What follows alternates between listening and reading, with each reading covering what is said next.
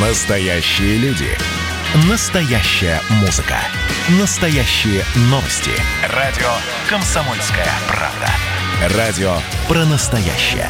97,2 FM.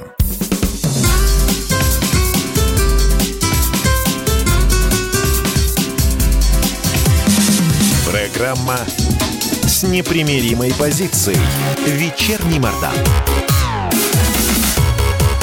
И снова здравствуйте. В эфире радио «Комсомольская правда». Я Сергей Мордан. И я Мария Баченина. Здравствуйте. Так, ну давайте про нашу родную Белоруссию поговорим. Выходные, а, ну, содержательно. Нет, ничего выдающегося не было. Был очередной митинг. Не сказать, Два. что прям поражающее воображение. Я посмотрел съемку с... А, Дрона? Квад...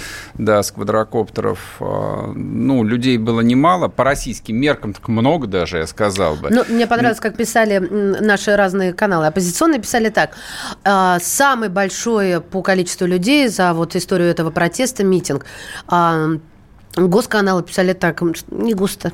Ну, это правда. Ну, нет, самый большой... Я тебе нет, сказала нет, просто, нет, как самый, читала. самый большой митинг а, мы уже были. Он был а, около трех недель назад, где реально было очень много людей. Mm-hmm. То есть, но, ну, дрон все показал, да, это действительно ну, верно. Собственно, как бы такие вещи, они не могут э, продолжаться до бесконечности. Это же такой как бы эмоциональный всплеск одноразовый. Ну, хорошо, двухкратно, если его что-то подпитывает, какое-то событие. Ну, убили кого-то, например или опять ОМОН там кого-то отмутузил, или даже не отмутузил, а в нехте написали о том, что кого-то изнасиловали резиновой дубинкой. Никто же не проверяет.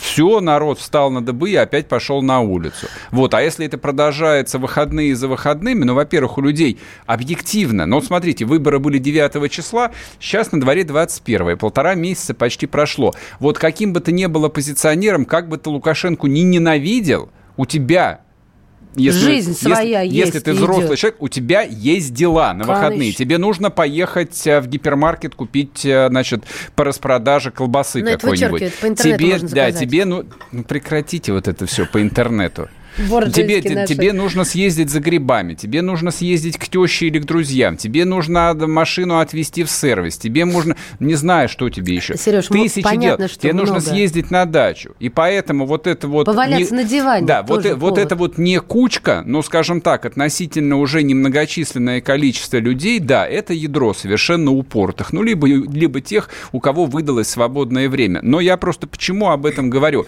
И это совершенно не значит, что вопрос решен. Это категорически не значит, что на этом белорусский политический кризис закончился. Нет, он не закончился. А более того, я думаю, что в таких категориях а, о нем нельзя будет говорить еще минимум в течение года. То есть вот это вот внутреннее, внутреннее напряжение, которое есть а, у сотен тысяч людей – еще раз, у сотен тысяч людей, оно никуда не денется. То есть они могут не выходить на улицы, но вот этой вот внутри, внутренней... Но оно на кухню уйдет просто Да, это, вот этой внутренней гармонии, или, скажем так, вот этого равнодушия, равнодушия, не Почему гармония. год? Я все хочу спросить, это не, не, не могу клиниться. Почему ты год даешь? Потому странно. что в политической жизни год это очень много-то. Вот если ты, если бы, ты да. попытаешься там бросить взгляд в наш 2011 год, московский, пр- правильно, это потому потому что... А, да, потому что... Вспомнила, потому, потому что, что 9, 9 лет прошло. А я тебе могу сказать, что произошло через год после Болотной, хотя на которой был всего 100 тысяч человек мягко говоря, для 20-миллионного мегаполиса не сказать, что прям поражающее воображение цифра. То есть, подожди, я хочу все-таки к Беларуси обратно. Извини, я закончу. Ну, как всегда. Да. Welcome. Но спустя год об этой болотной, и то со стыдом, вспоминала только кучка бессмысленных членов координационного комитета, для которых это был звездный час, когда они могли себя почувствовать хоть, хоть кем-то, а не пылью поднявшейся там какой-нибудь Собчак, Пархоменко и прочее. Мы были членами Координационного совета, мы сидели за одним столом с покойным Борисом Ефимовичем Немцовым. И что нам теперь кровью блевать, что ли, что вы за, ней, за одним столом сидели? Ну вот и все. Вот в итоге, а спустя, вот посчитай, а спустя 9 лет это вообще все превратилось, а, ну, в такие бессмысленные, никому не интересные мемуары. Никому это вообще не интересно. Так что цикл год, через год, но А нам что за дело? Нам, по большому счету, мы же представители имперской нации, я там в очередной раз напомню, которые прошли от Балтики до Тихого океана и перешагнули, и перешагнули, и пошли отбирать пушнину в Северной Америке у индейцев. То есть что нам делать до 9 миллионов братского, да, братских белорусов? ну, которые временно оказались пока что бесхозными и самостоятельными. Нам, по идее, дела никакого до них нет. За исключением одного контекста. За исключением пары а, баз наших а, там, За да? исключением, да, типа процесса интеграции. И вот тут а, полтора месяца прошло, разговоров много. И с Путиным Александр Григорьевич пообщался, и Мишустин туда съездил. Даже Шойгу туда за каким-то бесом летал, не понимаю. Ты считаешь, за этим Губерна... бесом туда все? Губернаторы туда начали ездить, тоже непонятно зачем. И при этом, если вы промониторите а, ну, медиа, что на выходе-то? Дальше что? Мы что получили за это время? Я прочел там, министр связи или, а, какой там, председатель союзного государства, то есть вообще никто, чиновник низшего звена по фамилии Рапота, сообщил совместно с российским Минсвязи, что мы отменим роуминг роуминг мы ответим, возможно, до конца этого года, но может быть и в за следующем. полтора миллиарда. И да. это что, это все? Это, это за полтора ерда? Где деньги За полтора ерда все, что вы о чем смогли договориться, Нет, правда? подожди. Вчера Владимир Николаевич объяснял, Владимир Николаевич Сунгоркин, он объяснял, я в повторе, видимо, слушала, да, что будет. Так вот, а, он объяснил, что э, эти полтора миллиарда никуда не ушли из России. Да это Они я зачлись. понимаю, что им нечем платить. Какая вот. разница? Тогда что ты кипишишься? Итак, прозвучало, что мы даем кредит полтора миллиарда а, долларов. Есть сказал... Я не хочу еще раз переводить в рубли и приводить пару примеров, что полтора миллиарда долларов а, значили бы для какой-нибудь русской Костромской, Ярославской или, ну, даже относительно богатой а, Пермской области. Это огромные деньги. Это реально огромные деньги, на которые для русских людей много чего полезного можно было бы сделать. Не только Крымский мост построить или очередной хайвей Москва-Казань, неизвестно зачем, а пару больниц каких-нибудь, а лучше 20 больниц в районных центрах обратно было бы неплохо построить. Поэтому да, у нас есть все основания задавать вопрос нашей власти, что дальше за полтора ердат мы получим союзное государство будет или нет? Или опять э, там спустя полгода мы скажем, э, э, да, вот э, да не будет, забуксовало не будет. немножко. Да, конечно, ну, вот. ну, да даже нигде мы не видим каких-то намеков. Боюсь, да, я боюсь, что с каждым днем вот это вот ощущение, что нас снова поимели, оно будет нарастать. Потому что с каждым днем, но объективно, мотивов, так сказать, э, ну, Александра Григорьевича там э, держаться поближе к Владимиру Владимировичу будет объективно все меньше и меньше. Ну, то есть ситуация там позволит ему расслабиться, он расслабится. Позволит она ему продолжать многовекторную политику? Скорее всего, позволит. Почему я так думаю? Потому что сегодня Евросоюз не принял решение по персональным санкциям в отношении, значит, э, чиновников Беларуси, э, прежде всего Лукашенко, mm-hmm. которые участвовали, значит, в разгоне всех этих демонстраций. О чем это говорит? Да, господи, ну, смешно, там, смешно объяснять одно и то же. Говорит это только об одном. Они понимают, что если будут введены санкции, да, значит, они загнали Лукашенко в угол, и у него нет другого выхода, объективно, кроме как прийти в Кремль покаянно и сказать, я ваш, то есть до, до того момента, пока Что-то может... ты как-то... Пока... А почему это у него по... не будет другого выбора? А куда можно еще Или пойти? выхода? А куда можно а, пойти так еще? Так сидеть на месте можно Нет, легко. Нет, так не бывает. Ну, а, то есть так мы не, не будем, сказал Евросоюз, иметь дела с президентом, который под санкциями, так что э, она в блокаде. Конечно, в экономической блокаде. Персональные санкции угу. против президента, да, фактически, в общем, как бы окно возможностей для него, ну, в сторону Западной Европы сужает до минимального, ну, до каких-то гуманитарных контактов.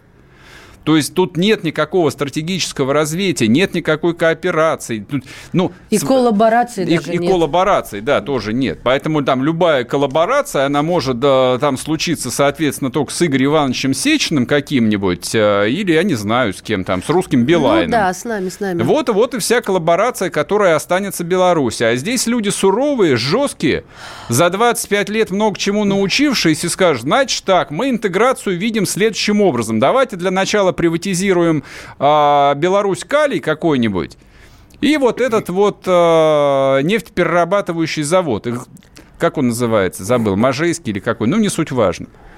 Вот как будет происходить коллаборация и интеграция.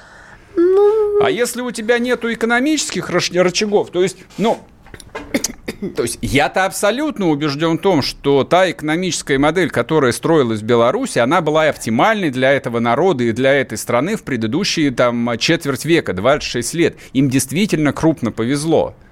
Но дальше, когда все подобросли мясом и жиром и салом, они превращаются, в общем, в объект для поглощения. В бизнесе так происходит, в политике так происходит.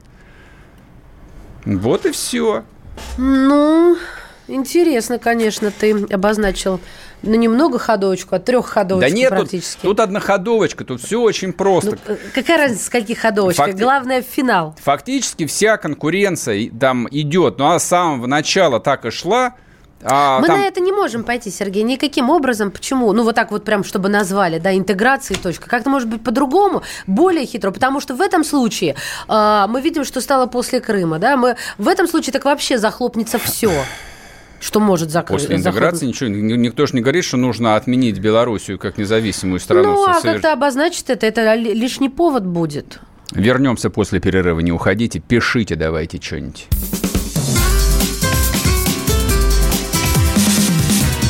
Программа с непримиримой позицией. Вечерний Мордан. А вот о чем люди хотят поговорить, пусть они вам расскажут, о чем они хотят поговорить. Здравствуйте, товарищи! Страна слушает! Вот я смотрю на историю всегда в ретроспективе. Было, стало. Существует человек, который поставил перед собой цель да, и сделал то, что сегодня обсуждает весь мир. Комсомольская правда. Это радио.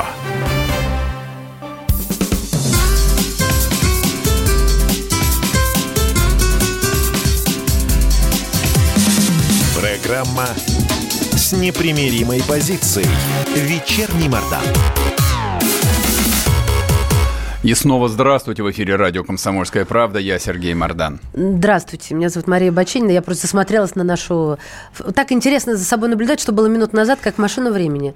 Смотрите, YouTube-канал а, это я. значит, вот а, говоря про Белоруссию, я считаю, что ну, это продолжается уже достаточно давно, полтора месяца. Ну. То есть вот как бы на одной волне, в одной тональности обсуждать хронологию. Там собралось 10 тысяч человек, 5 тысяч, там кому-то дали по башке, в кого-то стрельнули резиновой пулей. Ну, объективно, это всем уже скучно никого не штырит.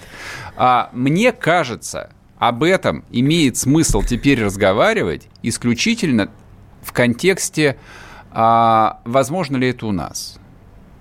Да, конечно, это уже но, это, это какая-то новая обложка. Надо завернуть в новую упаковку. Не-не, я не про это сейчас. А, но вот когда в 2014 году, напоминаю, после Киевского Майдана, после так называемой э, революции достоинства на Украине, э, вот это вот э, тема о том, что готовится очередной Майдан в России, ее действительно пропаганда вот использовала со страшной силой, причем настолько интенсивно, что тема очень быстро у всех навязла на, ну, вот, э, на зубах, и почти все быстро перестали ее воспринимать как серьезную. Ну, не знаю, вот у меня такое ощущение было. Ей, ей очень быстро перекормили вот завтра, да, там хирург какой-нибудь топил или Кургинян, завтра у нас тоже здесь в Москве будет Майдан, его строит какой-нибудь Навальный там проклятый. Вот я это всерьез не воспринимал. То есть для меня, ну, как для человека, который историю достаточно серьезно изучал, понятно, что... А, что при, за хирургом не пройдут. При, не, прямые аналогии между тем, что было на Украине в 2014 году и что это могло бы быть в Москве, скажем, в 2014-2015 году, я не видел ни одной приметы.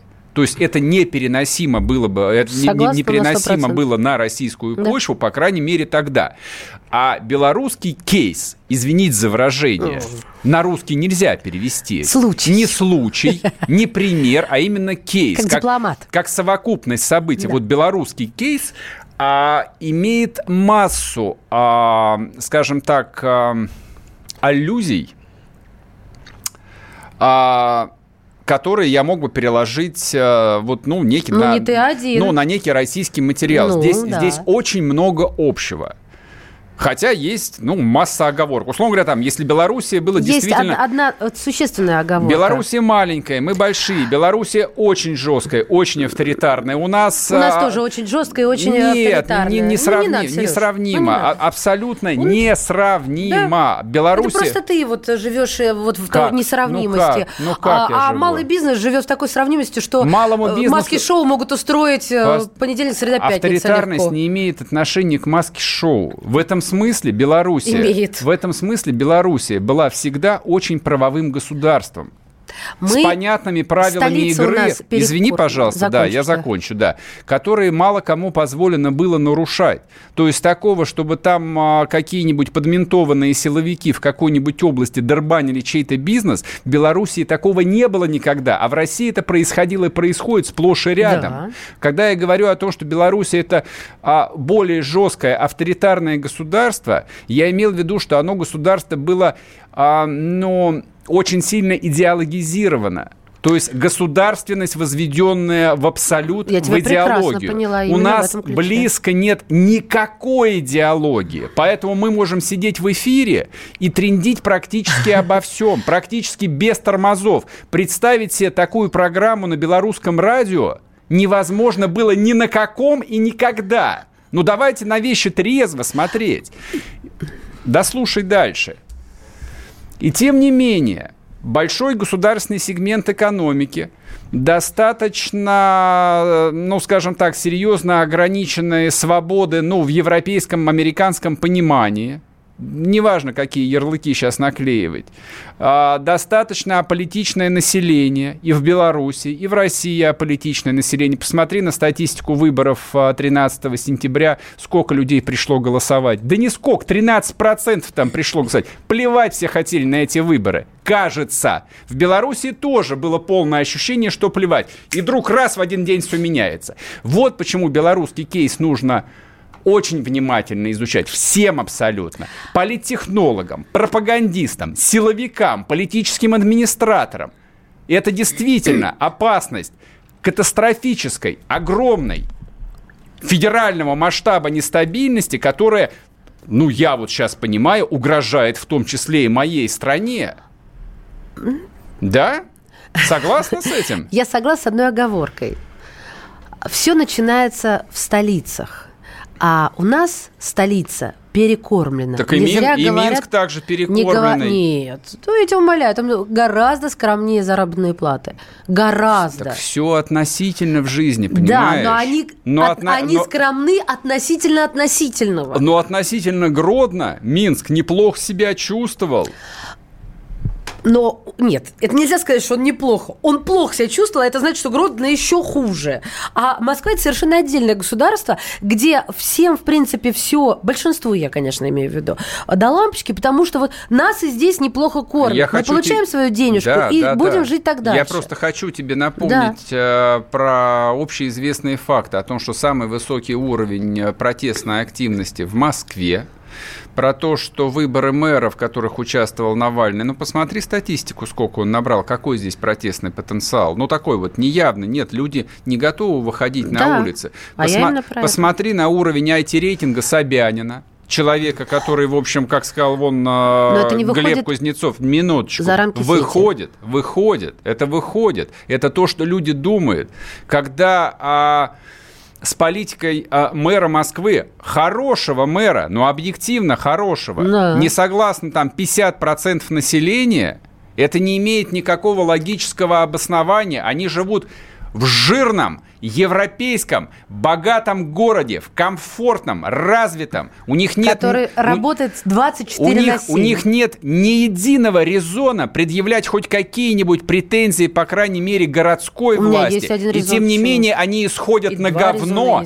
Им не, ходят, не нравится мэр, им не нравятся пешеходные дорожки, им не нравятся Нам не нравится велосипедисты, парковка, им не нравятся бордюры. Все не нравится. Ну Вообще почему все все? Не, надо нравится. обобщать. Обобщать не нужно. Это разговор в пользу бедных. Есть конструктив. Что не нравится, а что нравится. Мне нравятся парки, мне нравятся дорожки, мне не нравится Да, то, да, что да. я сказала до этого. Ты, мол, потише, Мария. Да, я поэтому и говорю, что у тех же белорусов полно было резонов батьку боготворить.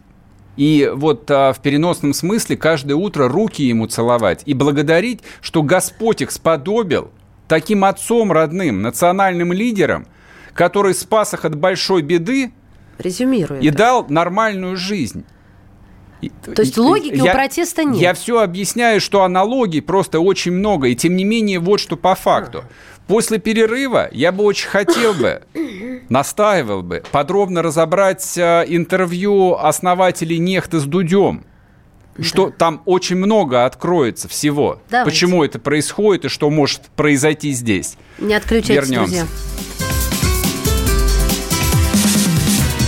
Программа с непримиримой позицией. Вечерний Мордан. 2020 год перевернул жизнь каждого. Что будет дальше, не знает никто. Мы не предсказываем, мы предупреждаем. Будущее может оказаться гораздо более опасным, чем настоящее. И все эти угрозы человечество прямо сейчас создает своими руками. Премьера на радио «Комсомольская правда». Слушайте новый проект «Мир дикого будущего». 10 фантастических аудиорассказов. 10 предупреждений о том, в каком мире мы можем проснуться уже завтра. С 14 сентября в 22.00 по московскому времени.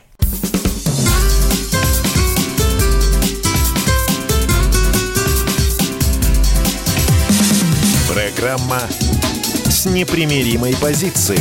Вечерний Мордан. И снова здравствуйте в эфире радио «Комсомольская правда». Я Сергей Мордан. Я Мария Баченина. Добрый вечер. Коротко, смотрите. а, Юрий Дудь взял а, пространное полуторачасовое интервью у создателей э, телеграм-канала «Нехта». А для тех, кто еще не осознал, что такое Телеграм в современном мире. Телеграм-канал «Нехта» А, причем основали его изначально там два там очень а, юных мальчика, 22-23 лет от роду. А, в течение, я так понимаю, там недели или двух набрал 2 миллиона подписчиков. Ну, считайте, половину взрослой и протестно настроенной Беларуси, ну, не считая какого-то количества граждан Российской Федерации. И сегодня является основным каналом, через который координируется а, весь протест. Ну, Нич- вот- нич- ничего подобного никогда в жизни нигде не было. Никогда, ни в одной стране мира.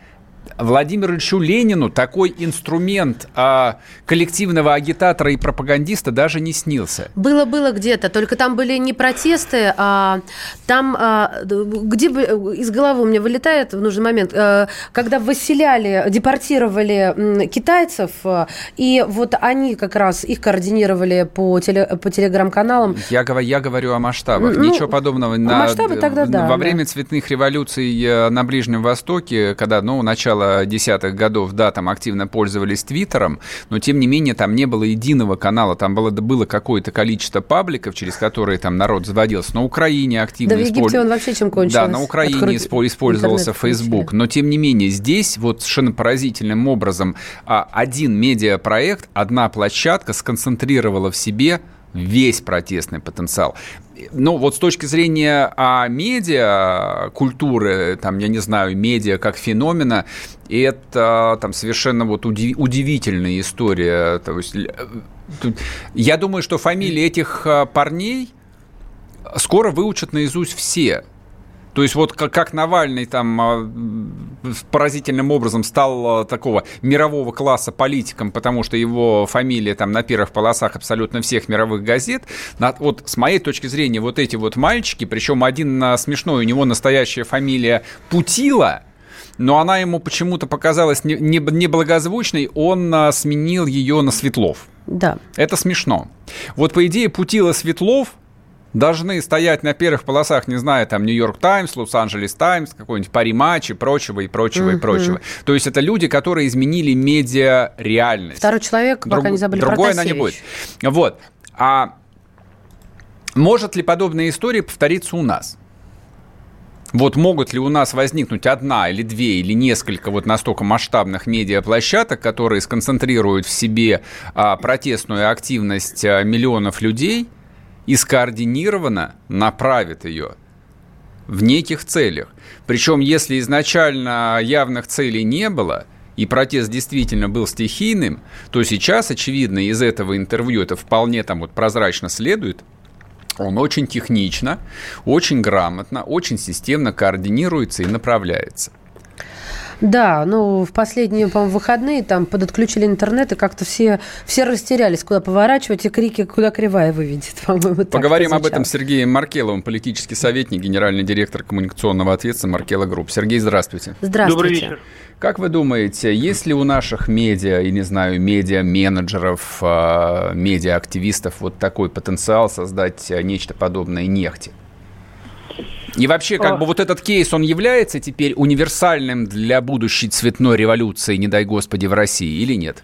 Ну, он является, он является, скажем так, универсальным по факту. То есть то, что он есть, и все. То есть говорить, и вопрос в данном случае, наверное, у вас заключается в том, что копируется ли он, масштабируется ли он на да, масштабируется страны. ли он. Сказать, да, угу. да, масштабируется. Вы знаете, я, э, я в данном случае все-таки эксперт-скептик. Почему? Потому что э, все-таки системы управления информационным пространством, они в э, достаточно компактных государствах, mm-hmm. они одни, одними технологиями достигаются, а в государствах э, таких масштабных, типа нашего, где 7-8 часовых поясов, да, они достигаются скажем так, другими э, э, средствами. Ну, Какими, есть, например? Боль, ну, например, больше зарегулированностью, большими регламентами, большими, большими э, использованиями э, технических средств, вот, которые превращаются в итоге в политические и так далее. То есть, то есть условно говоря, нам, э, знаете как, потушить пожар в ста деревнях невозможно, но если сверху запустить вертолет, который будет одновременно несколько деревень закрывать, заливать, то это возможно. То есть вот, вот принцип. Принцип такой воронки, да, наверху, вот как бы, если, чем выше поднимешься с точки зрения управления процессом, тем лучше.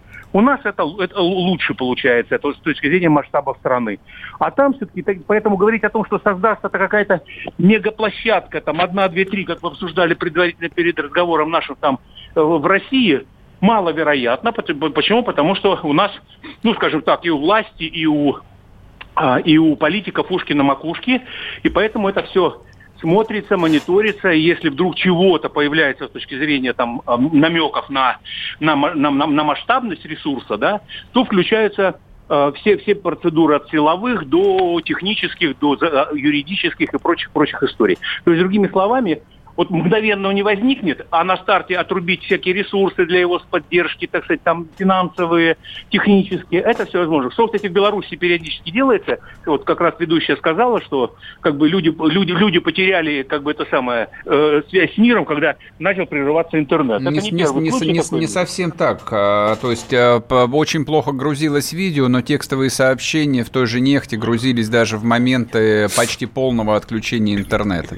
Ну, ну, ну это, видите, это в данном случае все опять вопрос технический. То есть Конечно. грузится видео, а, так сказать, там уменьшается скорость интернета, ставятся фильтры, ставится то, что, что и так далее. То есть, скажем так, эти все новые медиа, они тоже на, в ответ на создание новых медиа возникают новые антимедиа. То есть я условно говорю, понятно, да, то есть создание э, систем противодействия новым медиа. Ска- вот. Скажите, пожалуйста, а, да. ну вот мы начали с того, что, ну я, по крайней мере, вижу очень много параллелей э, между происходящим в Беларуси и тем, что может получить свое неожиданное продолжение в России.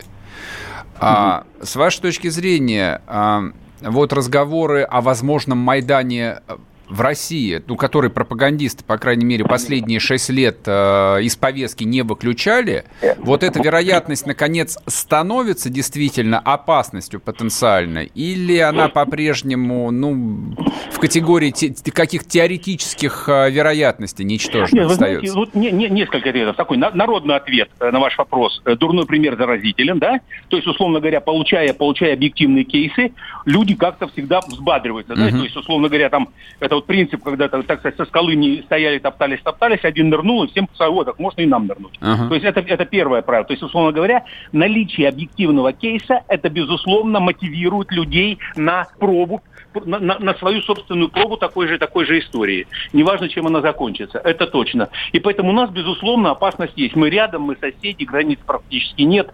А, перетоки э, информационные, э, э, политические, оружейные, все какие угодно у нас идут с Белоруссией. Поэтому, безусловно, безусловно, опасность как бы масштабирование на Россию, она, она э, в связи с тем, что очаг рядом с Россией, да, там далеко бы была одна история. А то, что это рядом, и то, что идет такой обмен, и то, что жители того, той же Смоленской нашей области, границы с Белоруссией, там других областей, да, они получают же там живую информацию, как это происходит, не, даже без медиа, там они входят друг к другу в гости, деревни и так далее, и так далее. Поэтому, да, опасно, опасность э, культивации такой истории, безусловно, э, э, есть.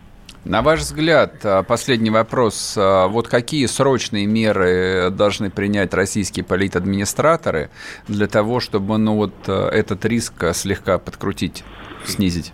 Ну, вы знаете, во-первых, во-первых, это, эти- этим политадминистраторы, как вы сказали, занимаются э, системно.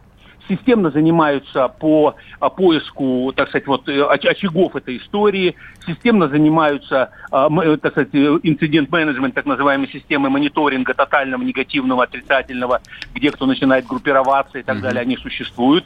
Далее, очень жестко у нас отрегулирована история с финансированием подобных проектов, Это понимаете, понятно. да? Да, да, да, очень жестко. А это очень важный момент для таких проектов, очень важный. То есть, если блокировать источник денег, это на 80% проекты оппозиционные начинают э, барахлить. То есть, а на, само, на, на, само, на самоокупаемость они не, не- не протаскиваются, очень, они очень энергоемкие по деньгам. Вот. А что еще? Что еще политадминистраторам? Безусловно, работа информационная, блокировка информационная всяких ресурсов а, и поиск и поиск источников, которые будут выживать. А, законы, благо, на это у нас создано уже много напринято по дискредитации значит, э, власти и так далее, и так далее, там в сетях и так далее, знаете, эти все обсуждали Да. наверняка в эфирах все эти истории, э, где, где нападают на губернаторов, где нападают там на власть, где какие, где, значит, говорят плохие слова блогеры и так далее, и так далее. И сидят уже блогеров, наверное, человек 50 тоже посадили по стране за всякие там самое, э, по постики э, необычные. Вот, так что работа идет текущая, постоянно. Рождается что-то, идет система противодействия. Безусловно, я считаю, что российская власть в данном случае э, хорошо, хорошо, хорошо, так сказать, бетонирует эти истории. Ясно. Спасибо большое. Сергей Спасибо. Маркелов был с нами политический советник, генеральный директор коммуникационного а, агентства Маркелов Групп. Ну, видите, как бы полон оптимизма. Я, честно говоря, совершенно не полон актив- оптимизма. Мне кажется, что у Александра Григорьевича поводов для оптимизма накануне 9 августа было существенно больше, чем у нас.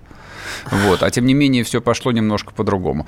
Вернемся после перерыва, не уходите. Напоминаю, 8 967 200 ровно 9702. Это, соответственно, несовременный WhatsApp и Viber. Работает современный YouTube, YouTube-канал «Радио Комсомольская правда» и самый современный телеграм-канал «Мардан», который точно не станет нехтой 2. Он станет антинехтой, который будет призывать к террору против революционеров. Вернемся скоро. Программа с непримиримой позицией.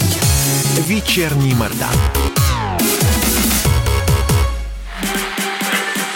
И давайте мы сейчас э, проведем ну, достаточно объемную беседу про о нашем будущем, в котором теперь возможно все. раз и сделали некий прорыв. Сегодня мы хотим поговорить, прорыв ли это, почему так много шума. Вся страна слышала об этом. Есть те, кто смотрят в небо и мечтают о звездах. Комсомольская правда. Это радио.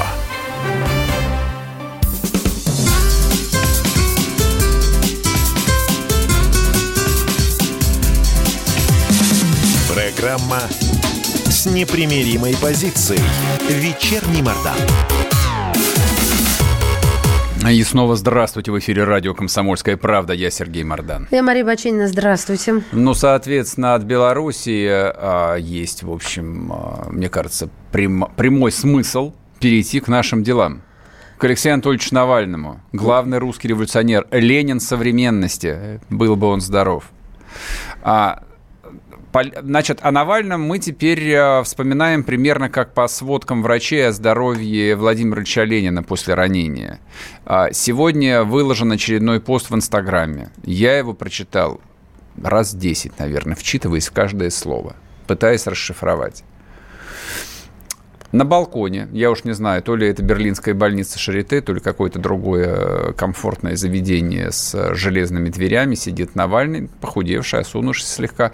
И на очень неудобном подлокотнике стула сидит его элегантная э, жена белого цвета. Честно говоря, смотрит на него с ненавистью. Вот извините меня. Я почему об этом вспомнил? Ну, там у нас же вроде как политическое шоу, а я вот вспомнил именно об этом. Потому что пост называется там редкий случай, когда у инстаграмовского поста есть заголовок. Он называется «Пост про любовь». Пост про любовь. Ну и дальше, в общем, а, совершенно невыносимая, слюнявая такая паточная история. Я знал, что он вот. так будет именно. Да, я находился в коме, я не понимал, где я, кто вокруг меня. Она приходила ко, ко мне каждый день, я не знал, кто ко мне приходит, как ее пойму. зовут. Я но я, читала но это и думаю, но, я, но я ждал, когда она придет. Каждое слово знала, которое ты сейчас скажешь. Каждое. Только я не пойму, а что, не имеет Господи, права? какая мерзость! Да почему? Нет, мерзость это мне. когда мерзость. его язык ворвался в ее рот это, и так далее. Это, пример, это, это примерно то же не, самое. Не, не, не, не. Это просто сентиментальность. У мужчин, Маша, знаешь ли, бывает сентиментальность мужчин, после инсульта. У мужчин, Он в коме был, это страшнее. У, у мужчин Отстань. 43 года никакой сентиментальности. Да ты что, правда? Никакой сентиментальности. Просто так Я тебя быть не может. Да слушай меня, пожалуйста, а, да, в этот раз конечно. опять. Да. А эта сентиментальность используется на автомате людьми, которые ведут популярные а, аккаунты в Инстаграме. Вот подобная стилистика, подобные обороты отлично хаваются взрослыми девушками. Ну, У это них... такими, как я, да? Нет, а, ну и такими, как ты Ну, тоже. да, У них а, слезы начинают неудержимо течь э, по щекам, а в животе начинают порхать бабочки, а потом Ну становится, нет, а потом, а потом нет. становится горько от того, что у ней в жизни все не так. И вот такой вот прекрасный принц на белом коне, который так бы ее любил, даже будучи в коме, вот у ней не сложилось, у ней вот ее принц наиграется в какой-нибудь э, лол там или в танчики убогие, засосет э, свою двухлитровую пластмассовую соску пива и лежит на диване, отрыгивает. И она плачет от этого и любит Навального. Вот на что это рассчитано. Знаешь, как-то мне, ты мой маленький психолог. Именно так. Какая-то психология это несложная, прикладная психология очень несложная. Я мог, ну, как минимум, коучером работать. Не, семейным психологом. Доктор, у нас проблемы. Рассказывайте. Вот, и дальше объясняешь, да, что ты должна полюбить себя. Ты не должна винить себя. Ну и так далее. Ладно. А, значит, почему мы об этом сегодня говорим? Потому что вся эта, а, ну, мягко говоря, сомнительная история с каждым днем становится все похабнее, на мой взгляд, и похабнее. С каждым инстаграмовским постом, который а, СММ-команда доктора Навального выкладывает в сеть, вот во мне мой разум возмущенный просто начинает кипеть, как э, в скороварке борщ. Но я, я не могу поверить, что действительно они считают ну, своих потенциальных избирателей из- или сторонников за таких клинических идиотов. Ну нельзя считать русских людей за клинических идиотов. Аргументируйте. Объясняю. Потому что, ну, любой, кто более-менее следил за этой а, странной историей, не может не провести абсолютно вот простейшую логическую связь. А, то есть Льеша Навальный съездил в какую-то непонятную командировку в Томск. Непонятно с кем. Да нет, вернее, уже понятно, с кем. понятно, С да. прекрасной рыжей красулей, которая специально для этого прилетела из Лондона. И она специально прилетает из Лондона во всякие его командировки, где они ездили на озеро, пили самогон, Ну, почему купались, купались в реке, занимались какими-то делами, я не знаю, какими-то. И после этого Альеша начинает, значит, э, впадать в какую-то диабетическую кому прямо в туалете. Я не знаю от чего, каких таблеток он пережрал. Да-да, можете написать, что я гадина и мразь, а человек чуть не умер. Я только понимаю одно, что... А, кстати, знаете, вот а, те, кого еще а, по недоразумению называют пропагандистами на кремлевской зарплате, почти все дружно как один, когда проводят аналогии, что бывает, когда кого-то хотят отравить? новичком, они вспоминают Кивелиди, банкира. Они его вспоминают по своей молодости и по своей глупости, потому что банкира Кивелиди не помню, в 92-м или в 93-м году травили никаким, а, мать его, новичком. Тогда про новичок никто не знал. Тогда все красной ртутью торговали. Иван Его- Харлампьевич, что ли? Харлампьевич, Харлампьевич, да. И секретарша его померла. И патологоанатом.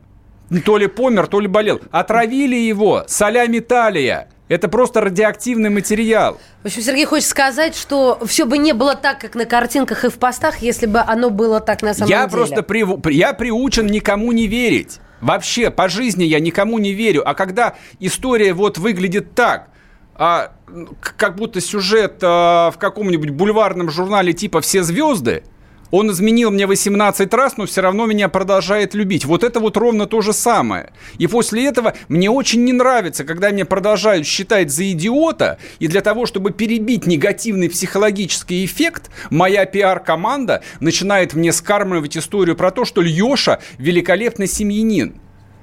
Да, я понимаю, что я сейчас должен вместо вот этого всего говорить с вами про Северный поток-2, но Северный поток-2 и так не будет достроен. Жив Леша или нет? Его просто уже решили не достраивать. Но я считаю, что русский народ вправе иметь оппозиционера, ну как-нибудь, э, так сказать, который с большим респектом к нам относится, а не считает нас за тупое говно. А есть у вот нас- о чем я говорю. Пока нас за такое омно не считает, но есть Валерий Соловей. А, черт побери, черт А? побери! Съел? Слава- Александрович. Давайте, ф- давайте, послушаем. Послушаем. Это- Валерий это- Дмитриевич это Соловей, бомба, Соловей. Это бомба. Политолог, профессор МГИМО, политический аналитик. Прошу, маэстро. Мы организовали прогулку по Тверскому бульвару. Нас было около тысячи человек. Это была прогулка солидарности с Хабаровском, Белоруссией, с политзаключенными. Вот когда она завершилась, и я несколько раз попросил всех собравшихся разойтись, в 50-70 метрах от метро буквально я был задержан. Я бы сказал, выхвачен, буквально выхвачен и посажен в машину. Меня отвезли в отделение полиции. Я там провел 3 часа 15 минут, то есть фактически столько, сколько положено по закону. В общем-то, я понял, что офицеры полиции в отделении были несколько обескуражены и не знали, что им делать. Потому что шли какие-то странные звонки. Потом уже мне сказали, что начальник московской полиции Баранов звонил Собянину на мой счет. Видимо, не знали, что со мной сделать. Как оформлять, что оформлять. Поэтому составление протокола было отложено на среду. Я глубоко убежден, что в ближайшие полтора года в России все изменится, изменится сама судьба страны. Я хочу в этом принять посильное участие для своей Родины. Я не собираюсь партии возглавлять. Если это будет движение, то, скорее всего, сетевое и гражданское. А, здесь поняли, здесь давай по пропущен а, существенный момент. Валерий Дмитриевич сказал, что сначала позвонили Собянину, а потом Собянин доложил Путину. И Путин сказал, руки прочь от Валерия Дмитриевича, вы что там, с глузд съехали, что ли? Общем, тут Вообще такое краев дело. не видите. Мы уже имеем головника с Навальным выше крыши, а вы еще, значит, Соловья. Ну, м, место пока вакантно, пока Алексей Навальный в больнице. Такое впечатление, что Валерий Дмитриевич метит на это место. Валерий Дмитриевич на самом деле очень интересный собеседник. Летом мы с ним так И его травили, кстати, Мы встречались тоже. тут в студии, да, и значит полемизировали. Он мне объяснял, что буквально в течение двух месяцев э, российская армия вторгнется на территорию Прибалтики. Ой, а я сейчас думаю, куда-куда думаю, дай догадаюсь. Нет, А никогда я, не да, а догадаюсь. я, в общем, что-то очень э, неполиткорректное ему объяснял о том, что никто никуда не вторгнется, потому что шпроты у нас есть свои калининградцы. Ну и что-то, и что-то опять рассказывал про то, что всех надо расстрелять из пулемета. Вот, на том мы и разошлись. А, но Значит, смотрите, несколько вопросов. Вообще-то это профессор МГИМО, хоть и бывший. В- очередной раз я задаю риторический вопрос. Кто его взял в очистку? А, ты сейчас объясни, я не понимаю вашего Кто сленга. этого человека, который вот подобные вещи произносит. Не, я понимаю, возможно, что-то могло произойти буквально вот а, полгода назад с психикой. Но, скорее всего, это было давно. Ведь он читал лекции. У него, у него сотни тысяч подписчиков на Ютубе. Ему люди верят. А мне очень нравится, я вот читала... Он может стать лидером оппозиции, как да ты нет, считаешь? конечно, нет. Ну, вообще, да. Не- во- не- у него нету харизмы. Я сегодня говорю, посмотрела и его ролики, и его выступления, и вот меня тоже хотели отравить, причем меня предостерегли не пить ни в коем случае. И я не кофе. пил. Он сказал, я не Не пил. пью даже дома, поскольку тоже могут оказаться отравленными. Принимаю меры. Предос... Ну, ей-богу, несерьезно как-то. Ты герой или что? Пить надо прям из-под колонки, из-под крана, не бой... Из-под крана надо на самом деле пить. Да У, со- у соседей Я причем. утрирую. У соседей спустился на этаж и сказал, можно я у вас попью? Ну, можно. Открыл кран, попил, ушел. Тогда Алексея не отравят на самом нет. деле. А потому что не надо воду из бутылок пить. Это вообще какой-то буржуазный предрассудок. Где вы этого набрались? 20 лет назад никто воду из бутылок не пил. Какое-то Ну, бесо- начал. бесовство вообще. Вернемся после перерыва, не уходите.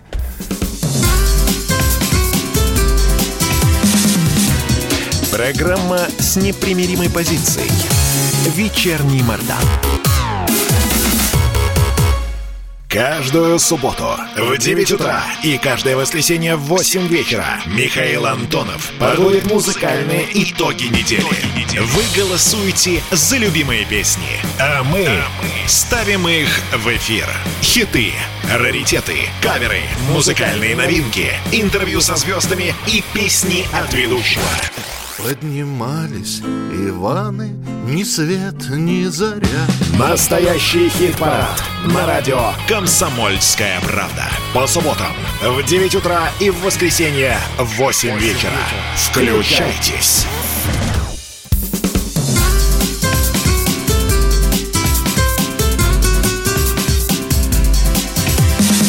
Программа с непримиримой позицией. Вечерний Мордан. И снова здравствуйте. В эфире радио «Комсомольская правда». Я Сергей Мордан. А, я, Мария, простите, пожалуйста, читаю чат в Ютьюбе. У меня же показывают, что скрыто. И это такая, такое веселье, такое наслаждение для глаз. Здравствуйте, Мария Бачинина. Это не через запятую, я представилась. А, Точка, всё, Мария да? Бачинина. Ага, да, хорошо. Да. А на самом деле Баченина сбила меня с мысли. Я хотел торжественно начать. А, Я Давайте начну не, на- начну не торжественно. И вот читаю я эти ужасные какие-то стыдные новости про лидеров российской оппозиции. Не-не, не думайте, на самом деле про лидеров, а, так сказать, а, нашей государственной власти там новости тоже не сильно обнадеживающие, надо сказать. А, сейчас так открою телеграм-канал Мардан, прочитаю вам последнюю новость, чудесную.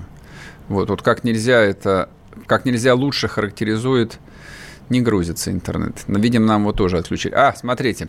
В моем рейтинге последних новостей дело замначальника отдела по контролю за оборотом наркотиков города Великие Луки. У него нашли плантацию конопли, которую он выращивал, чтобы подкидывать задержанным. Новость, конечно, недельной давности, но у него на днях вторую плантацию нашли. Про- просто, про- просто, чтобы вы понимали, кто с одной стороны и кто с другой стороны, кто охранители и кто революционеры. Я, честно говоря, впадаю периодически в отчаяние, но неужели мы до такой степени несчастный народ, что и власть у нас, в общем, какая-то кривоватая, вороватая, и с другой стороны те, кто намерен их свергнуть и прийти на их теплые места, ну типа Навального и Соловья, тоже мне не очень нравится. Ну вот честно скажу, не нравится. Тоже ведь врут все время. Один врет, как сивый мерин, второй чокнутый. В хорошем смысле этого слова. Так. Не подумайте плохого. Нет, нет. Чему нас учит, кстати, белорусский кейс? Опять вернусь к нему, опять вернусь э, к этой пресловутой нефти. Там тоже, в общем, был набор оппозиционеров, ну, такой... э, м, мягко говоря, третисортный. Посмотрите на них на всех. Там Бабарико какой-то, Цыпкало, Тихановская, Тихановский. Бессмысленные, совершенно не харизматичные люди, которые не в состоянии сформулировать ни одной мысли, ни одной оригинальной идеи у них нет. Но все началось И вот это вот устройство жизни выносит наверх двух совершенно необыкновенных, потрясающих, взявшихся из ниоткуда юношей, которые все это ставят раком, всю ситуацию – то есть, когда мне говорят, что за ними стоит толпа кукловодов, там страшные деньги и прочее, я могу только демонически хохотать. Потому что, да, когда у них появилось 2 миллиона подписчиков в течение полутора недель, появились и кукловоды, конечно, и денег занесли, и охрану выставили. Это все было. Но начали-то они с нуля. Начали они с нуля, и фактически, если сейчас нам рассуждать о том, что из себя представляет белорусская, прости господи, революция и белорусское вот это вот восстание против Лукашенки, я предложил бы смотреть не на женщину с мужским лицом, я имею в виду сейчас тетю Свету Тихановскую, а вот на этих а, молодых людей, которые говорят, кстати, с польским акцентом. Ну, вот, вот, где, вот где настоящая опасность.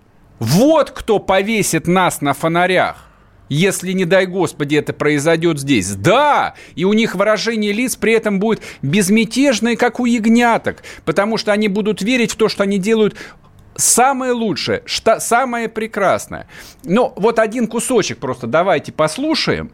Он многие акценты расставит правильно. Просто для того, чтобы мы, наконец, спустя полтора месяца поняли, с чем мы имеем дело – ты про политику или про людей? Про политику. Про политику, ну, Путин, я думаю, засиделся. Есть проблемы со свободой слова собраний, потому что задерживают людей наших, в том числе белорусов, которые возле посольства собрались. Есть очень много вопросов со стороны международного сообщества. По санкции же неспроста, правильно? Просто ввели там, есть Крым, есть проблемы с э, войной в Сирии, есть... Но, опять же, какое-то давление на Беларусь. Крым ты считаешь аннексией? Да, да. Это аннексия, это на тот момент была территория Украины, и по законам даже автономной республики Крым, по-моему, нельзя было выносить на голосование, на референдум вопрос о, об отсоединении каком-то от Украины.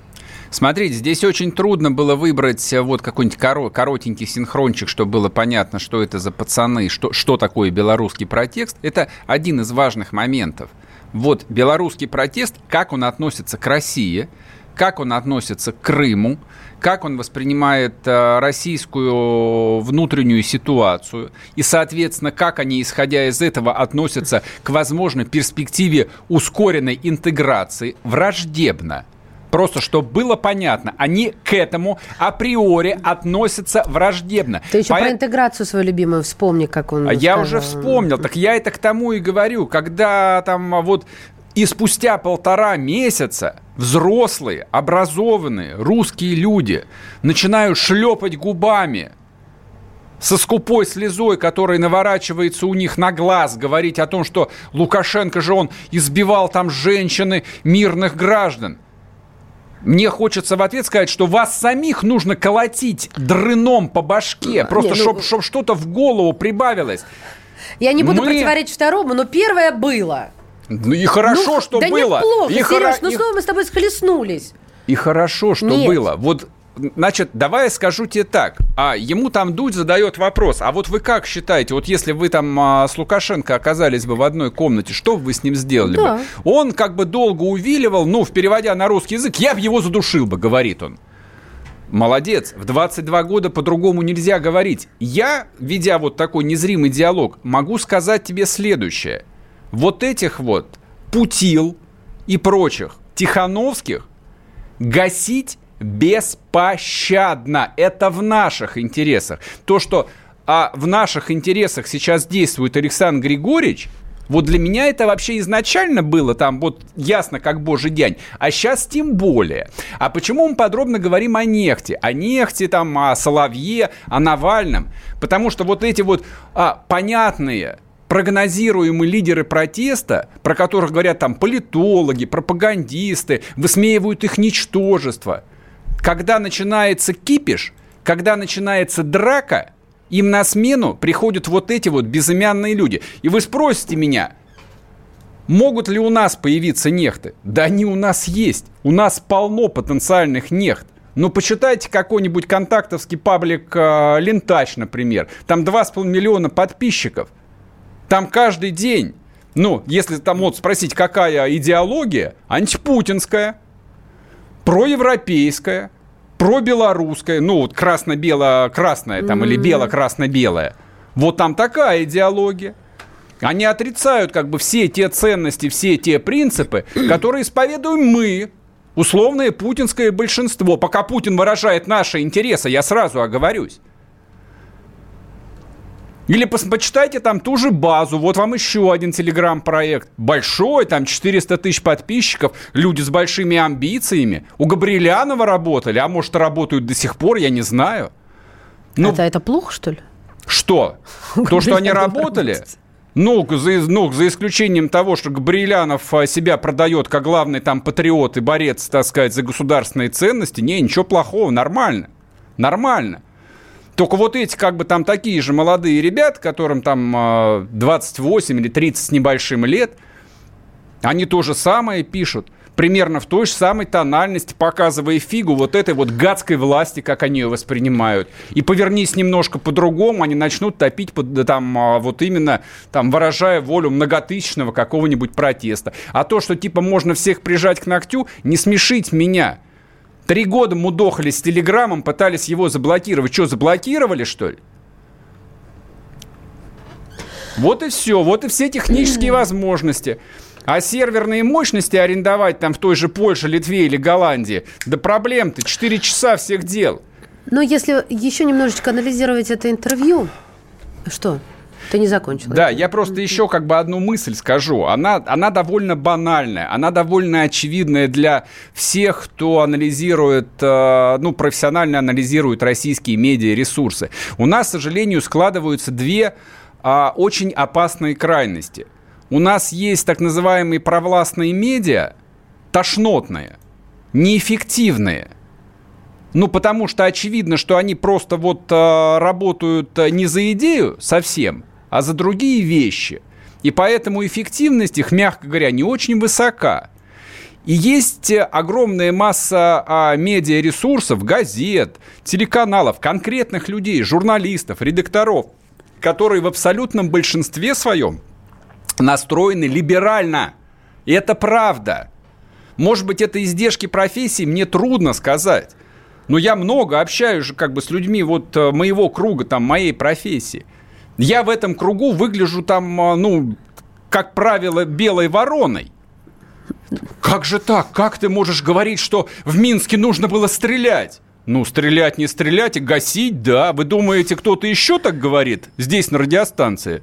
Нет, я один такой один лютый. Такой кровожадный один такой кровожадный. Кровожадная звезда Марта. Но это не страшно, но дело в том, что это доминирующее настроение – вот в чем опасность. То есть, если ты не занимаешься идеологией целенаправленно, вот получается такое двойное, тройное дно, когда у тебя вроде там есть штатные пропагандисты, а чуть-чуть повернулось по-другому, и оказывается там бывшая Альбац – которая работала в органе ЦК, там, Компартии, не знаю чего, становится главным идеологом победившей перестройки и демократии. И то же самое касается там Любимовых, Пархоменок и всех остальных. Вот как устроена медийная жизнь. Вернемся после перерыва. Программа с непримиримой позицией. Вечерний Мордан. Про общение, про обмен информацией, эмоциями. Миша, я не могу это письмо не прочитать. Вас приветствует город-герой Минск. Спасибо вам большое за вашу передачу. Слушаем вас всем цехом. Так, ну вот такой вот э, наш соотечественник из Пекина привет передает. Вот, э, но мы, с другой стороны, очень рады, что нас в Грузии слушают.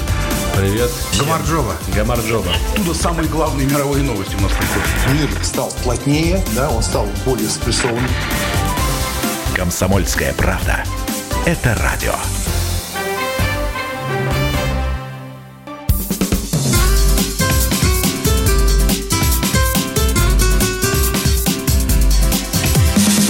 Программа с непримиримой позицией. Вечерний Мордан. И снова здравствуйте. В эфире радио «Комсомольская правда». Я Сергей Мордан. Я Мария Бачинина. Добрый вечер. Так, Ладно. Продолжается, продолжается пятиминутка ненависти. А, всюду предательство, всюду враги, тайные, явные. И, к сожалению, это не паранойя, это правда. Очень много врагов. Так. Че, ну да, ну это да. Не, на, ни, ничего смешного, никакой иронии. Это, это чистая правда. Я не смеюсь. Вот, то есть, когда говорят о том, что термоядерный э, путинский электорат сжимается, и то, и то, что ресурс 2014 э, года, ресурс Крыма, ресурс э, безвременно почившей Бозе русской весны, он как бы весь давно исчерпан, да, это истинная правда. И если ты не мобилизуешь своих сторонников, они сначала становятся равнодушными, как у Лукашенко, а дальше их проще простого перевербовать. Люди простые существа, они управляются э, там очень несложными эмоциональными нервными сигналами. Ты ему там вбрасываешь, ну, ну слушай, ну вот вспомни наш любимый пример про этот... Э, костел, про который мы с тобой спорили. А, да, он мне никогда не забудет этот костел. Я тут горячими слезами обливалась. Да, да. А он мне сказал, утрись, вот этими историями, да, вот этими историями про костел, да, из которых якобы злобные белорусские менты вытаскивали протестующих и насиловали их дубинками. Вот как оно работает. Оно работает в отношении кого угодно. Там э, российский у тебя паспорт, белорусский у тебя паспорт. Все примерно одинаковые. А расширяется это сознание тоже простыми, в общем, приемами. Вот а, сейчас вспомнил еще там один а, очень показательный разговор с образованным, хорошим человеком. Он мне рассказывал про поход в Гоголь-центр про то, что какой прекрасный режиссер Серебренников, вообще современное искусство это хорошо, mm-hmm. и почему вот консерваторы там а, наезжают на него. Я задаю вопрос, а в спектакле а, играли а, мужчины, которые переодевались в женщин? Да, играли. А что тут такого? Я говорю, а зачем? Ну как? За... В японском театре тоже такое было. В японском, Чё да. Ты мы про мы мы говорим мы говорим про русский репертуарный театр. Так. Вопрос: зачем в русском театре мужчине переодеваться в женское платье? Назови. Я сейчас не спорю. Ответ: а почему бы нет? Ну, нужно понимать, какой спектакль, какой нет, сценарий. забудь об этом. Ну, не конечно, важно. это все не Спектакль важно. по классике. Просто вот дальше мою логику услышь. Вот этот вот ответ, а почему бы нет, он на 100% отражает а, Господи, дурацкое слово ненавижу, надо будет специально придумать над синоним. синоним. Вот это вот а, а, леволиберальное сознание, которое становится доминирующим. Оно становится модным просто. А, оно Потом становится не модным, оно становится доминирующим в образованной, в русской образованной среде. Так же, как и в Америке. Так же, как оно захлестнуло образованных американцев, там в Сан-Франциско, в Лос-Анджелесе и в Нью-Йорке они сочувствуют БЛМу и всему остальному, оно точно так же проникает и сюда. И оно выражается в одной простой фразе. А почему бы и нет? Почему бы мужчине не одеваться в женщину? Почему, же, почему бы женщине не ощущать себя мужчиной? А вот это, вот это про шведское телевидение ты сегодня тоже что-то Да, почему, да, почему бы не разрешить э, браки между гомосексуалистами? Почему бы нет? Принцип свободы. Почему бы нет? При, вроде бы как принцип личной воли. Но дело в том, что принцип личной воли, как его исповедует а, христианство, мировое, не только православие, а вообще христианство, а, это, но это как бы чистой воды дьявольская подмена. Человек свободен в выборе. Ты всегда выбираешь сам, белое ну. или черное, добро или зло. Но сам, свободен, нет ничего предопределенного. А эта идеология леволиберальная, оно право, она, а, а, вот эта идеология проповедует совсем другое. Да, все дозволенность, а почему бы нет? Ты на все имеешь право, нет черного и белого. Все возможно. Отсюда а, коротенькая темка. В городе Екатеринбурге интеллектуальные какие-то молодые люди, назовем их условными хипстерами, решили открыть а, бар «Бесы», гастробар соблазнов. Ну, поклонники Достоевского, что ты Нет, гастробар соблазнов, это значит, люди понимают а, смысл, смысл слова бесы. Так. Бесы, соблазны, грех, искушение. То есть на этом уровне они библиистикой владеют. А как ты выстрелил не, так, нет. да, да, да. И да. здесь сейчас не история про оскорбление чувств верующих. Нет никаких оскорбленных чувств. Речь идет фактически о пропаганде сатанизма. Ну, в очень такой интеллигентской, мягкой среде. Но это же... Это, на мой взгляд, это совершенно не смешно, особенно применительно к Екату. Екатеринбургу, а, Екатеринбургу, тире Свердловску. А городу, вот городу где злодейски убили царскую семью, включая детей, закололи их штыками еще живых. В городе, где беснующая от слова «бесы» толпа выходила на демонстрации, не давая строить кафедральный собор, не только в том парке, она и на трех других площадках. Город-то тут, горожане-то тут при Она и на трех других площадках не давала построить кафедральный собор. Сереж, ты сейчас вот как бы действительно в ясном уме и трезвой памяти такой Абсолютно, говоришь. Абсолютно, естественно. А ты а тут, тут а, а мистику как... какую-то нагоняешь, что город пропитан бесов, бесовщиной. Да, да, да. Да, на этом городе печать греха, конечно, Сережечка, страшного я, конечно, греха. На уважительно это... отношусь к твоей точке зрения, но, но, но ты сейчас э, ты гонишь, Сереж. Я да, гоню? Конечно. Можно тогда через запятую а, рассказать, что хорошего в Екатеринбурге. Не а там хорошего Я не хочу ничего завались. рассказывать. Ну я, как? я ну, говорю, ну, я говорю о том, что городские власти, если, у, них, если, если у них есть хотя бы пол извилины в башке, а не только в жопе, должны на такие вещи реагировать на уровне рефлекса, просто на уровне рефлекса. Ладно, хорошо, у них нету извилины, ладно, они купили диплом о высшем образовании, предположим.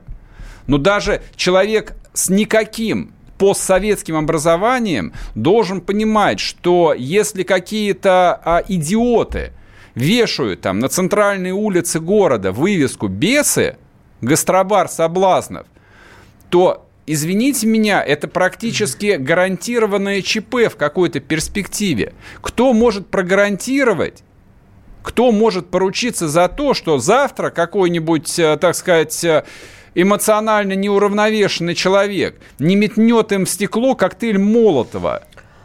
Так Кто? Уже это забота местной власти, которая должна прислать тут же коммунальщиков, которые там, а, не знаю, кувалдами должны эту вывеску сбить.